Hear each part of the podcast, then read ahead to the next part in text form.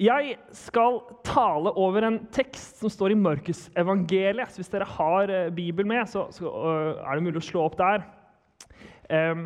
Og jeg skal ta oss inn i en tekst som jeg liker veldig godt, som står i Markus kapittel 10, vers 35-40. Jeg vil lese den til å begynne med. Jakob og Johannes, Sebedeus-sønnene, kom til ham, kom til Jesus og sa, 'Mester, det er noe vi vil be deg gjøre for oss.' 'Hva vil dere jeg skal gjøre for dere?' spurte han. De svarte, 'La oss få sitte ved siden av deg i din herlighet.' 'Den ene på din høyre side og den andre på din venstre.' Men Jesus sa til dem, 'Kan dere drikke dere vet ikke hva dere ber om. Kan dere drikke det beger jeg drikker, eller bli døpt med den dåpen jeg døpes med? Det kan vi, svarte de. Jesus sa til dem, det beger jeg drikker, skal dere drikke, og den dåpen jeg døpes med, skal dere bli døpt med. Men hvem som skal sitte ved min høyre eller venstre side, det er ikke min sak å avgjøre. Der skal de sitte som det er gjort i stand til. Det er litt lang tekst, men eh, jeg syns det er en fryktelig gøy tekst. For dette her er en sånn tekst som drar oss inn i fortellingen. Jeg får så mange spørsmål til, denne, til det som skjer her. Hvorfor stiller de dette spørsmålet? Hvorfor vil de sitte på høyre og venstre side? Hvorfor spør de om dette nå? Hva er det Jesus sier når han sier dere vet ikke hva dere ber om? Hva er det liksom disiplene har misforstått? Hva er det Jesus mener når han sier kan dere drikke det begeret? Kan dere døpes med den dåpen? Hva hva er det han mener? Og så sier de ja, det, det kan vi. Men eh, når gjør de det? Jesus sier det skal dere, men når gjør de det? Og så sier Jesus hvem skal sitte ved min høyre eller venstre side. Det er ikke min sak å avgjøre. Hvorfor er ikke det Jesus sin sak å avgjøre? Er ikke han, er ikke han Jesus, da? Der skal de sitte som det er gjort i stand til. Hvem, hvem, er det som er gjort i stand til? Jeg bare får så mange spørsmål til denne teksten. Jeg dras liksom inn i fortellingen. Så Planen min i dag er at vi skal gå inn i fortellingen i Markus teksten drar oss inn i fortellingen. Og det er noen andre tekster som liksom drar seg inn i våre liv mye mer enn denne teksten. Det er noe som står litt tidligere i Markus evangeliet, kapittel 8. Så sier Jesus om noen vil følge etter meg, må han fornekte seg selv, ta opp sitt kors og følge meg. For den som vil berge sitt liv, skal miste det. Men den som mister sitt liv for min skyld og for evangeliets skyld, skal berge det. Det er sånn tekst som, Den er fin å grunne litt over. Liksom Når man sitter der eh, i en andaktsstund og kribler litt i andaktståa.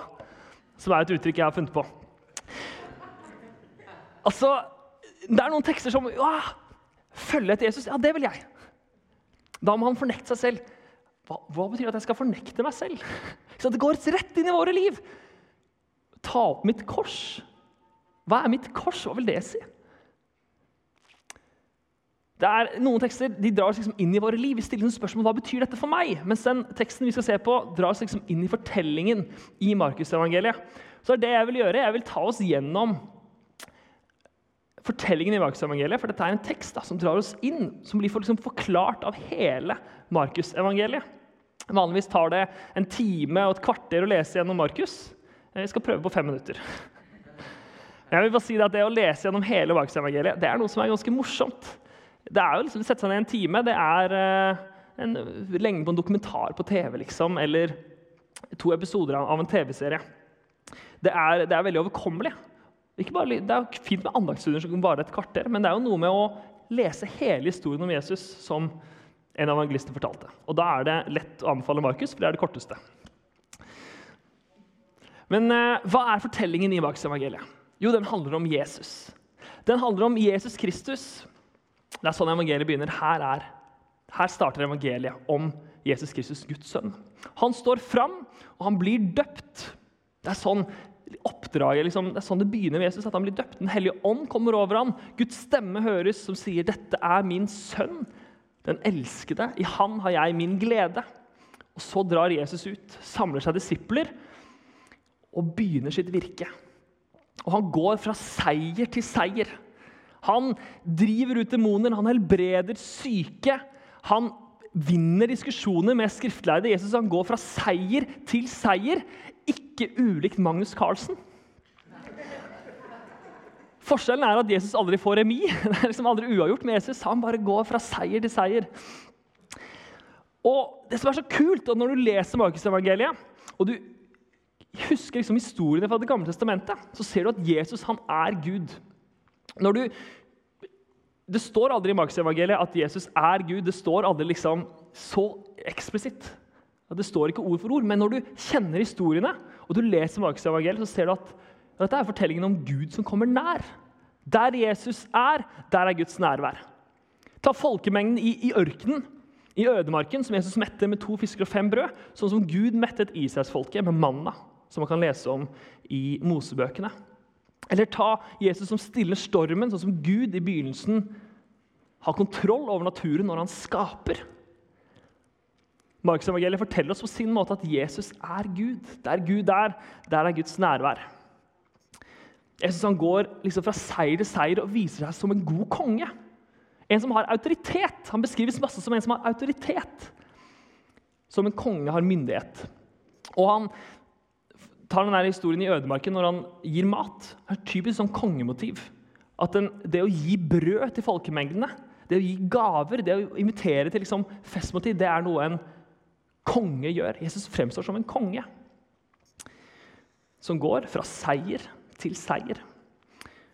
Og så begynner Jesus å snakke om sin død. Helt plutselig. Jesus sier dette her menneskesønnen må lide mye. Menneskesønnen er en tittel Jesus har på seg selv. Menneskesønnen må lide mye, bli forkastet av de eldste og og de skriftlærere. Han skal bli slått i hjel. Tre dager etter skal han stå opp. Dette sa han i åpenhet. Da tok Peter til side og ga seg til å irettesette ham. Dette her er en historie som kommer rett etter at Peter har sagt at Jesus, du er Jeg tror du er Messias. Jesus spør disiplene hvem sier folk at, at jeg er. I kapittel 8, vers 31, unnskyld, vers eh, 27. Hvem sier folk at jeg er? Noen svarte, de svarte noen tror du er døpen Johannes eller Elia eller en av de andre profetene. Og dere, da? spør Jesus. Og Peter svarer, du er Messias. Messias det betyr den salvede konge. Peter sier, 'Du er konge', og etter dette da sier Jesus at 'jeg skal dø'. Og da tar Peter og irettesetter han. Og Jeg vet jo ikke hva Peter sier, det, det står ikke. Men jeg ser så for meg at han sier Jesus, vi går jo fra seier til seier. Ikke ulikt Magnus Carlsen. Du kan jo ikke, du kan jo ikke si at du skal dø. Ikke, Messias skal jo ikke dø, Messias skal seire, skal befri oss fra fienden. Det er Messias. Og så svarer Jesus, 'Vik bak meg, Satan'. Du har ikke tanke for det som Gud vil, bare for det som mennesker vil. Når Jesus begynner å snakke om sin død, så misforstår disiplene.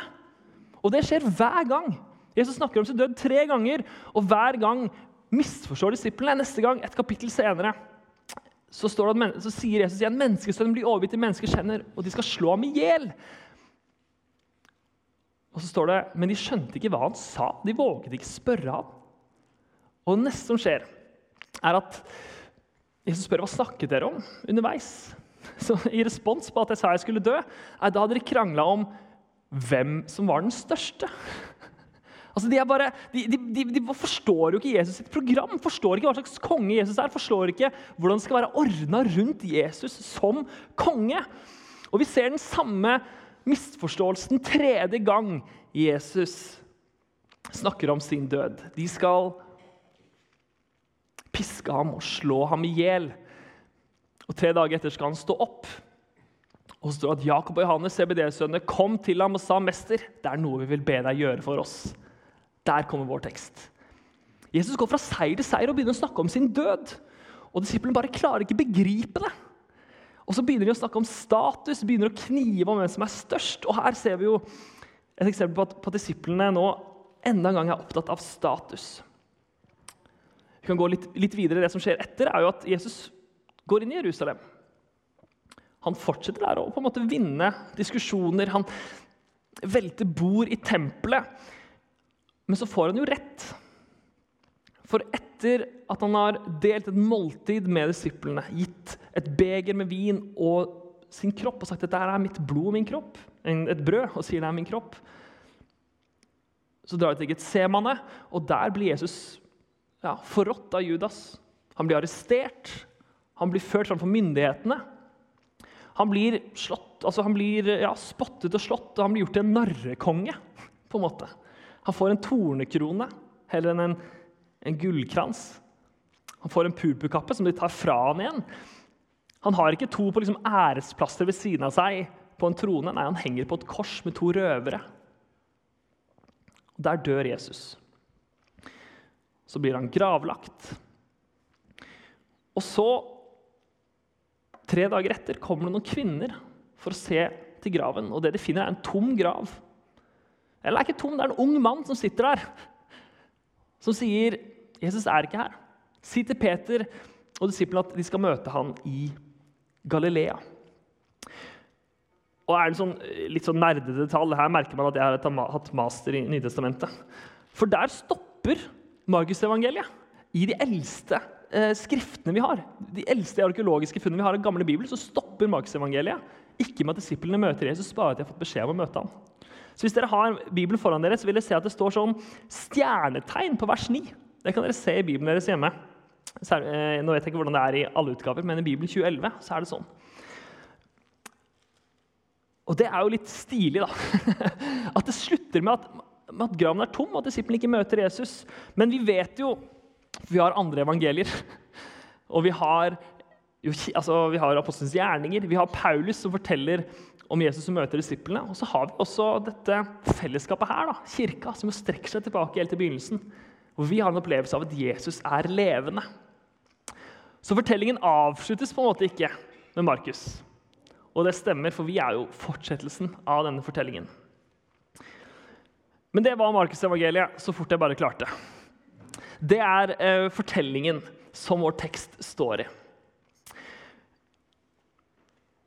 Og det vi ser er at Når Jesus snakker om sin død, så begynner disiplene altså, de skjønner det virkelig ikke, og begynner å krangle om status. Og Det er det vi ser eksempel på med Jakob og Johannes. De sammenligner seg med de andre disiplene ser at hvor har de liksom en uh, Har de forrang, har de ikke? Og så prøver de å, å, å få liksom, høy status. Det er det Jakob og Johannes gjør. Og når jeg leser der, så tenker jeg jeg får noen duster. Hvis det er lov å si om to apostler. Men altså og så kjenner jeg meg igjen, da. Etter å ha tenkt det. At jeg driver jo også med, med sammenligning, med, med, statuskamp. Og jeg håper ikke at det er like liksom, eksplisitt som uh, Det er ikke sånn det har gått i Gjermund, så kan ikke jeg tale sammen med Eirik og gutta. Heldigvis ikke. Men, men det er jo noe som, som, vi kan være kjent med, er jo en opplevelse av sammenligning. Der ligner vi jo litt på Jakob Johannes. Det kan være en inngang fra denne fortellingen i våre liv er jo når det kommer til sammenligning. Sammenligning det er jo noe som både er menneskelig, det er noe som er negativt, og så vil jeg også si at det er noe som er positivt. Det er jo rent menneskelig å se på andre, se hva de har, se hva du ikke har, og så skjer det en sammenligning. Det bare skjer. Det er helt naturlig. Det er ikke noe vi kommer unna at man sammenligner seg. Jo, hvis jeg hadde kommet kledd liksom i, i shorts og T-skjorte og talt på gudstjeneste. og Det har sett liksom ut på Gjermund som har på seg bukse, og tenkt dette her er jo ikke bra. Og så hadde jeg løpt ut i bilen og skifta. Jeg har for så vidt talt i, i shorts eh, på sommergudstjeneste før, men eh, det snakker vi ikke om. Men, eh, og det var ikke sammenligning, så det med at det ikke var greit. Jeg fikk beskjed. Neste gang taler du i bukser. Men eh, ja, Nå falt jeg helt ut. Det, det bare skjer. Det er menneskelig. Det er, også, det, er, altså, er, no, det er, naturlig. Det er en god ting. Det er jo sånn vi fungerer. er å sammenligne og se passer jeg inn og gjør det rett. Men så er det også noe som Det er ikke noe vi liksom skal prøve å drepe den følelsen. Det er naturlig, en naturlig reaksjon. Men det kan også være negativt. Sammenligning kan gjøre vondt. Jeg tror jo, altså Vi, vi leser at eh, nest, altså verset etter eh, vår tekst, da står det i vers 41 Da de ti andre hørte dette, at Jakob og Johannes hadde prøvd å få æresplassene ved Jesus på høyre og venstre side, ble de sinte på Jakob og Johannes. Altså Når noen når, noen, eh, når man ser på andre hva de får, så, så gjør det vondt. Og det kan gjøre vondt i liksom det presset vi selv stilles i. Brené Brown, som er eh, fatter og forsker og flott dame, skriver Comparison, sammenligning, is the crush of conformity from one side and competition from the other. Det er liksom presset av at du skal passe inn på den ene siden, og konkurranse på den andre siden. Det er å prøve å try, trying to simultaneously fit in and stand out. Comparison says 'be like everyone else, but better'. Det er å samtidig prøve å passe inn og være unik. Sammenhengen det sier 'vær som alle andre, men bedre'. Så det er en sånn smerte der, da. Hvis vi skal drive og kjenne på dette her. Og jeg snakka med en kompis som har jeg synes det virker som en utrolig kul jobb. Hvor han er, eh, jobber liksom med byprosjekter i et sånt gründerfirma i, i, Oslo. Hvor de blanding, liksom, tegner bygårder og liksom blanding av landskapsarkitekt og, og byggarkitekt. Han sa altså, jeg tror jeg skal slutte i jobben min, for kollegaene mine er så sinnssykt gode. På, liksom, når de skal liksom jeg, jeg, tror ikke, jeg, tror ikke, dette er for meg. Han er jo rett ut av studiene. og så tenker jeg, altså, For en smerte det er når man sammenligner seg da, på den måten. Og så kommer jo jeg med eh, min liksom Han er ikke vokst opp i, i kristen sammenheng. Og da kommer jeg liksom med min sånn ungdomsarbeid-andakt eh. Som er at når du, når du sammenligner deg med noen andre, så sammenligner du dine verste sider med deres beste. Og det var et sånn lyspæreøyeblikk for han. Men det føler jeg sånn, dette her har man hørt i kirken. føler jeg. Dette er sånn som vi har vært gode på å formidle til våre ungdommer. Eh, håper jeg. Kanskje det var kjent for dere også. Vi er liksom gode på visdom i kirka. Det snakker vi ikke nødvendigvis mye om. At vi er liksom gode på å gi livsmestringsverktøy. Da. Både til unge og til voksne og til gamle. Eh, det er mye visdom. Det skal vi ikke se bort ifra. Jeg liker så godt den tittelen til Thomas Sjødin sin bok. Jeg har ikke lest boka, jeg bare liker tittelen veldig godt. Som er 'Hvis du finner din plass, tar du ingen andres'. Som jo er liksom, visdom inn i sammenligning. Men hva ville Jesus Hvis du spør Jesus, da, hvordan vil du løse sammenligning? Hvordan vil du løse denne, denne statuskampen? Så, så Det Jesus gjør, er at han gjør sammenligning til noe positivt. Jesus han gir oss ikke sånn en enkel sånn visdom, en liten catchphrase som vi kan huske på hvis det gjør vondt. Nei, han, han gir oss et handlingsmønster, og han gir seg selv som eksempel.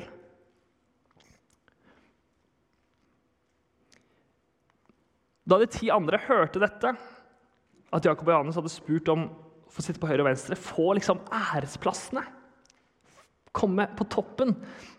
Da de ti andre hørte dette, ble de sinte på Jakob og Johannes. Men Jesus kalte dem til seg og sa, 'Dere vet at de som blir regnet som fyrster over folkene, og undertrykker dem, og stormennene deres styrer med hard hånd. Men slik er det ikke blant dere. Den som vil bli stor blant dere, skal være tjeneren deres. Og den som vil være først blant dere, skal være alles slave. For heller ikke menneskesønnen er kommet for å la seg tjene, men for selv å tjene og gi sitt liv som løsepenger for mange. Jesus sier at altså, selv ikke jeg er kommet for å la meg tjene, men for å gi mitt liv som en løsepenge. Jesus' sin løsning på, på disiplenes liksom, sammenligning med hverandre er å si sammenlign dere med meg. La meg være liksom eksempelet dere strekker dere etter, for jeg gir mitt liv som en tjener. Og det er det dere skal gjøre. Og det er jo sånn at Når vi ser noen som har noe som vi ønsker, så kan vi synes det er vondt, vi kan bli sjalu, vi kan liksom sammenligne oss, og det går negativt. Eller så kan man bli inspirert. Og det er det Jesus gir som løsning. er Dere skal se på meg, dere. Dere skal rette deres liv mot meg. Jeg er eksempelet. Jeg er den du sammenligner dere med. Og så vet vi at Jesus han er, han er mye større enn oss og går mye lenger enn oss.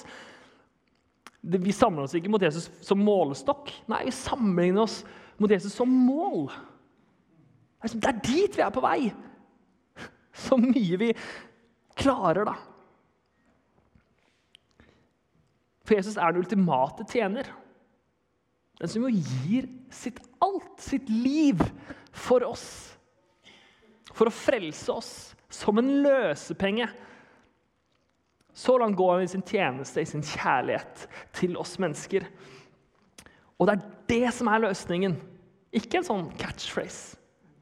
Man sier, 'Se på meg. Jeg er en tjener, og dere skal være tjenere.' Så jeg tenker jo For å ta et eksempel. da, At du ser at naboen har fått en utrolig fin rosebusk. tenker Kanskje jeg også må investere i litt kunstgjødsel og litt flere timer på knærne i bedet. Så sier Jesus jeg, jeg, jeg, tror Jesus sier dette her, da. Jeg skal ikke si Jesus sier uh, i et litt tullete eksempel. Men jeg tror Jesus kan si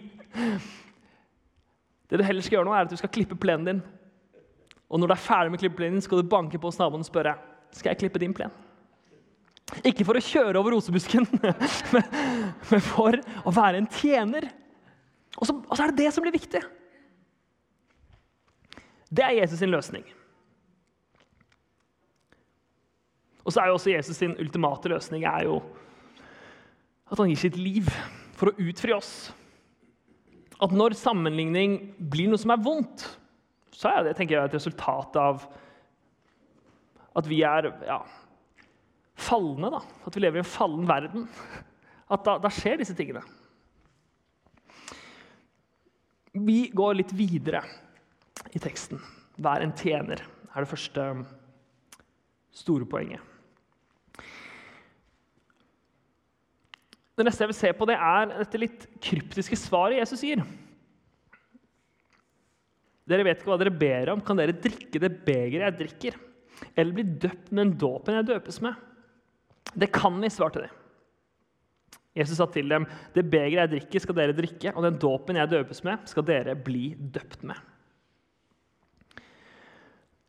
Når han disse, to bruker disse bildene, da, beger og dåp, så peker jo det framover og bakover i fortellingen. Når Jesus sier 'kan dere drikke av det beger', så er jo det en referanse fram til noe som skjer senere. På skjærtorsdag har de et måltid. Jesus sier dette her er, dette begeret er, er, er mitt blod, paktens blod, som blir utøst for mange. Jesus han gir som disipler delaktighet i sin død ved et måltid. Og så rett etter dette her, når de er i Getsemane, så ber Jesus Abba, far, la dette beger gå meg forbi. Ikke som jeg vil, men som du vil, endre den bønnen. Jesus går til slutt villig til sin lidelse og død. Jesus sier, 'Kan dere drikke av det beger jeg drikker?' Så spør hun, 'Kan dere dø som jeg skal dø?' peker fram. Og når han sier 'kan dere døpes den dåpen jeg døpes med', så peker han jo tilbake til den dåpen han hadde i Jordanelven når Den hellige ånd kom over ham. Det var starten på hans virke. Fra da av så reiste han ut. Han spør vil dere være med i mitt oppdrag. Og hvor ender, Jesu, hvor ender Jesu oppdrag? Jo, det er jo i død. Helt fra begynnelsen av i liksom den kristne tradisjonen så, så ble dåp og død koblet sammen. Paulus han sier dette her i romerbrevet om dåp. Eller vet dere ikke at alle vi som ble døpt til Kristus, til Kristus Jesus, ble døpt til hans død? Vi ble begravet med ham da vi ble døpt med denne dåpen til døden. Dåp er ikke bare Jesu oppstart med Jesu oppdrag. Det er også på en måte slutten. Det er der det hele tiden ledet. Jesus spør kan dere dø som jeg skal dø.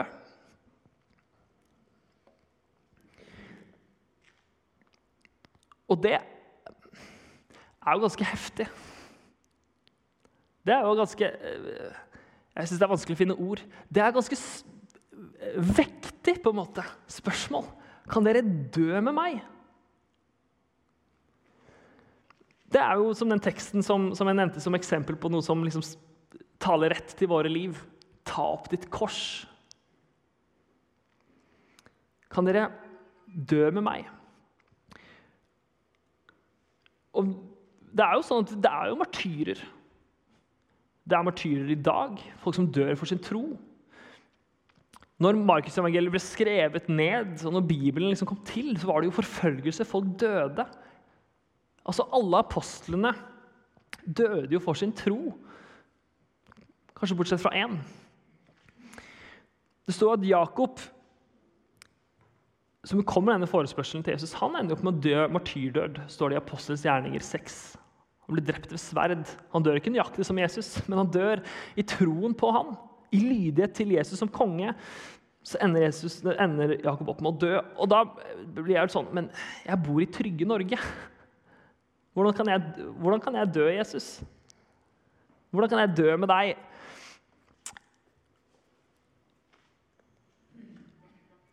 Og da tror jeg, da Når jeg har lest denne teksten og, og grunnet på den At i liksom Guds visdom så, så nevner her Jesus nattværen og dåpen. Som vi får lov til å ta del i da, i våre liv. En gang så døpes vi, og ofte så spiser vi Herrens måltid.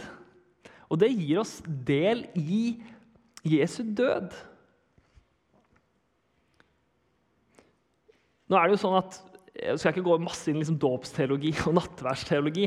Men vi tror jo gjerne, det er jo en samvittighetsfrihet i Misjonskirken.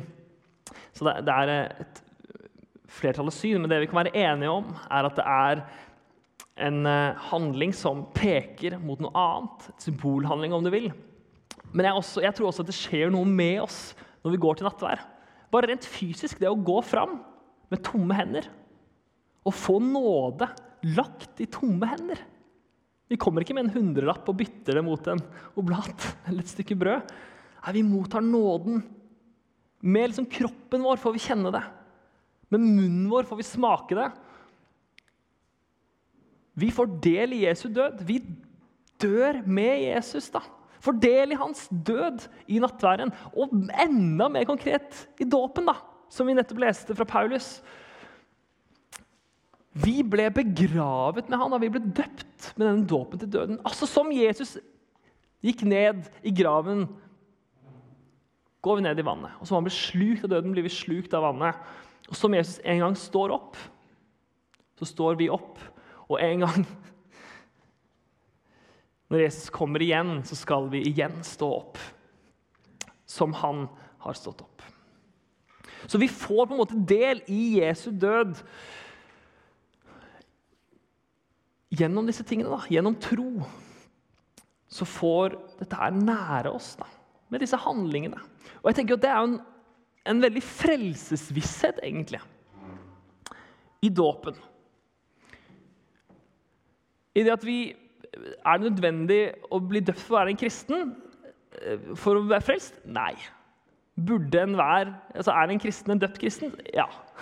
Det er mitt, det er mitt syn på det. da. At Det er viktig, det er en kjempeviktig del av det. For fra da av så, så vet vi med sikkerhet da, at vi har dødd med Jesus. At det er hans liv som lever i oss. At det er det livet, hans liv, som gjelder. Ja, ja. Jeg tenker det er Hvis du noen gang lurer på da, er jeg rettferdig framfor Gud? Har jeg frelsen? Så kan jeg spørre ja, har du dødd med Jesus. Er du døpt, så er svaret ja.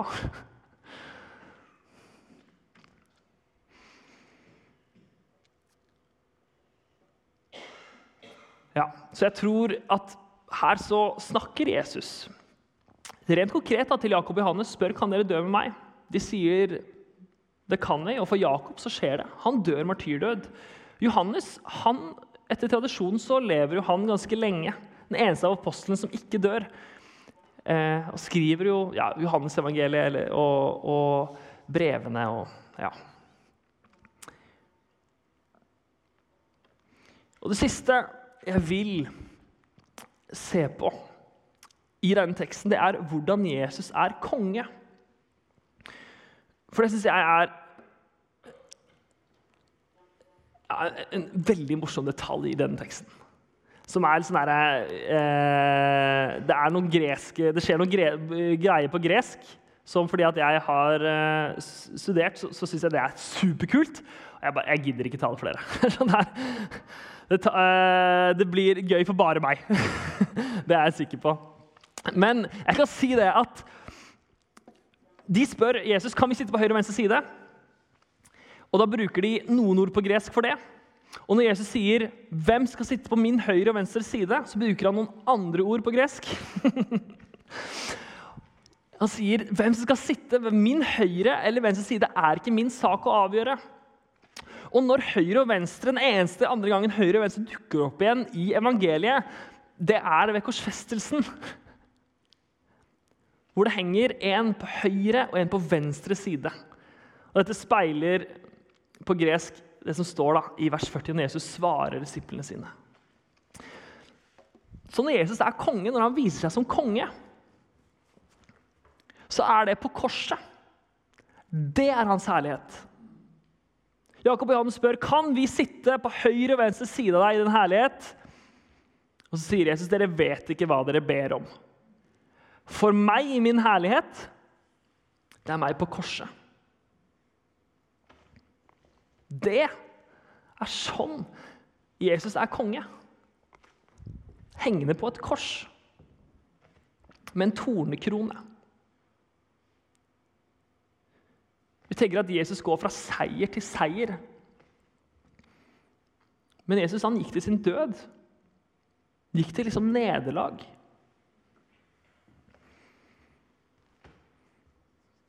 Det er sånn Jesus er konge. Og, og det, det, går jo ikke opp.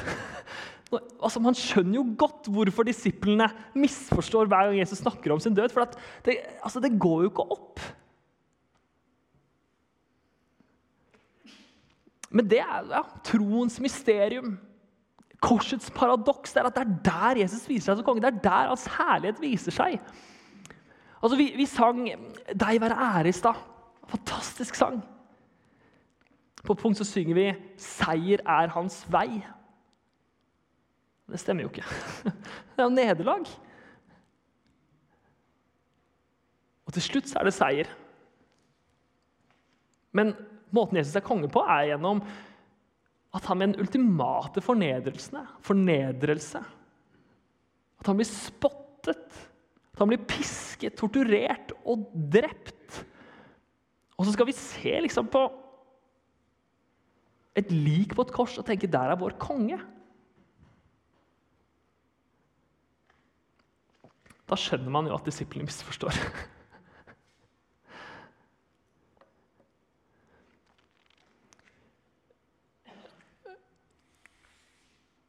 Jeg tenker jo at det er når Jesus viser seg sånn, da, at det er gjennom liksom sitt nederlag at det er da, når han liksom knuser verdensordenen og sier ja, men livet er ikke fra seier til seier ultimate seier går liksom gjennom nederlag.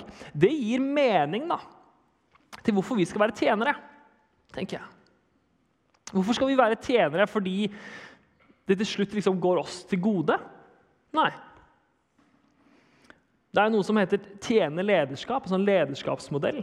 Som handler om at man skal være en god leder. Det er en god ting å være en god leder. Men man er tjener litt for å få gode resultater. Og da er man, Det er ikke derfor vi skal være tjenere, fordi det er effektivt. Vi skal være tjenere fordi Jesus har vist oss at det er det rette. Han har sagt at dere skal være tjenere, og derfor gjør vi det. Men også ikke bare fordi at, ikke fordi at tjenerskap er liksom veien til seier, men i liksom, Jo, det er det der. Det er veien til seier. Men ikke ved at vi nødvendigvis vinner på det til slutt. Kanskje vi aldri merker fruktene av vårt tjenerskap.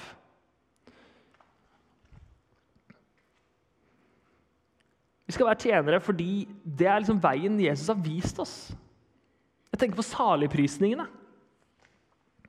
Salig er de fattige. Eller de fattige i ånden. Altså, det er, jo hev, altså, er det de som er lykkelige? Er det de som har det godt? Hva er det du sier, Jesus? Ja, han peker opp, han lager en helt annen vei. Det er sånn Jesus er konge. I et helt annet rike. Og med den logikken så kan vi være tjenere. Vi følger en tjenerkonge, så vi må være tjenere etter sorte et, Åh, nå klarte nå mista jeg språket helt. Vi følger en tjenerkonge. Så vi må være tjener under sorter. Ja, nå mista jeg språket igjen. Det er helt dumt. Undersåtter.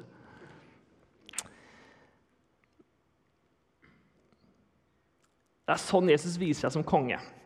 Og det er jo kanskje vanskelig å, å anvende dette her liksom konkret i våre liv, for det er jo et mysterium. Men jeg tenker at kanskje det vi kan ta med oss som tjenere, så er det at det er fordi vi følger en konge som ga sitt liv. Det er han vi skal sammenligne oss med. Det er han som skal inspirere oss. Og så er det ikke i liksom seier til seier at livet går. Det vet vi, det kjenner vi. Jesus har vist oss at det er heller ikke veien han går. Han går gjennom det vonde.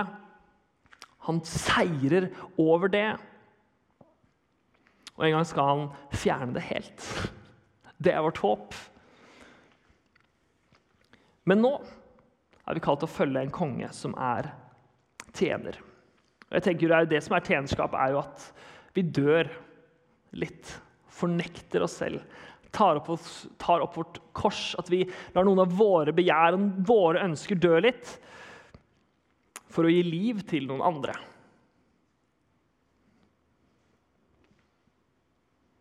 Det er sånn Jesus er konge.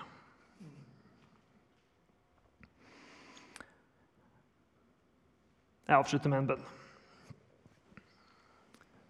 Herre Jesus. Jeg ber om at du skal inspirere oss. At vi skal gå ut med gyv, med liksom lyst til å være tjenere, inspirert av deg. Takk for at du har gitt ditt liv. At vi kan ha visshet om frelse, vite at du har dødd for oss. At du, din død var ja, på grunn av oss og for oss. Og takk for at du har gitt oss del i din død. Da. At vi får kjenne det i nattværen. Huske på det om vår dåp. Takk for at du er med oss, Herre. At du frelser oss. Er vår konge. Amen.